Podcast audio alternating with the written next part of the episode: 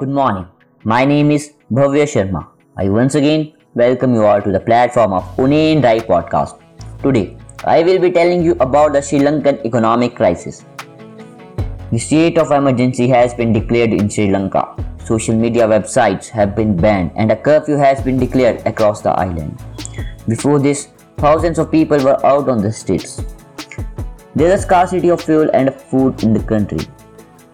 In February, Sri Lankan foreign reserves were at a mere $2.3 billion.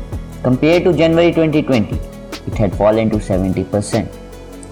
If a country has a low foreign currency reserves, it is difficult for it to import the goods. Apart from this, there is a debt payment of 4 million due from Sri Lanka. People are facing difficulties to purchase even the basic commodities like rice, sugar, and milk. 1 Indian rupee is equal to 4 Sri Lankan rupee. Today, the cost of rice is 290 Sri Lankan rupees per kg. On top of it, there is an electricity problem and a power crisis too because fuel is also imported from outside. There's so many power cuts that the Power Minister of Sri Lanka has directed the officials to turn off the street lights to save the power. Cooking gas is only supplied once a week. It has even affected printing media because of shortage of printing materials. After seeing this, people have started fleeing the country. To discuss this, Tamil Nadu's Chief Minister M. K. Stalin met PM Modi and asked PM to allow the state government, the Sri Lankan Tamils, that would come to Tamil Nadu as refugees can be given humanitarian aid by the state government. But India is not only the country from whom Sri Lanka is asking help. Sri Lanka also approached to China. Sri Lanka is deep in China's debt. Sri Lanka has requested China to restructure the debt. There has also been discussion with IMF and World Bank too. The biggest question here is that why all this happened. What are the reasons that Sri Lanka's condition is this now? Friends, there are multiple reasons for this. In 2018, Sri Lanka was one of the world's top destinations for tourism. Thousands of foreigners used to visit Sri Lanka. Specifically speaking, 2018 was a record breaking year for Sri Lanka. 2.3 million foreigners visited Sri Lanka. About 12 to 13 percent of Sri Lanka's economy relied on tourism.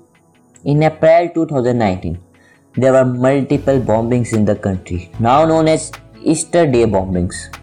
Three churches and three hotels were targeted across several cities. 269 people were killed in this. So you can imagine why this wrecked tourism. Eight suicide bombers were responsible for the bombing, who were associated with the local Islamic terrorist group. Due to this, in the following month, there was a large scale anti Muslim violence in Sri Lanka. To control this, curfew was imposed.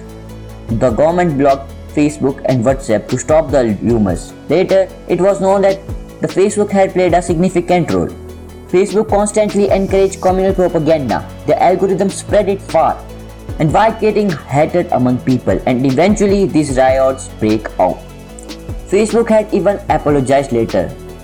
All of this had a terrible effect on tourism. After this, in March 2020, the COVID 19 pandemic struck, shutting down tourism all around the world, which collapsed the whole sector. But even a collapsed tourism shouldn't be able to cause this much damage. There was more reason. The Sri Lankan president Gotabaya Rajapaksa won the election in 2019 and came to the power. In his presidential campaign, he had promised to revive the economic growth in the country. Another promise was to cut down the VAT, value added tax, to half. This tax cut came into effect on 1st December 2019. Three months later, COVID-19 pandemic hits. The, log- the logic was that people would consume more with the reduction in tax. But with the lockdown, people were unable to go out to consume things. Their president came up with a masterstroke too. He had promised that he would convert the country's agriculture into organic agriculture. Overnight, there was a nationwide ban on synthetic fertilizers and pesticides. Sri Lanka was a country that was self-sufficient in rice production, but after this ban, the government had to spend 450 million dollars to import rice. After all these reasons, there is a final reason foreign debt. This has always been a historical problem to Sri Lanka.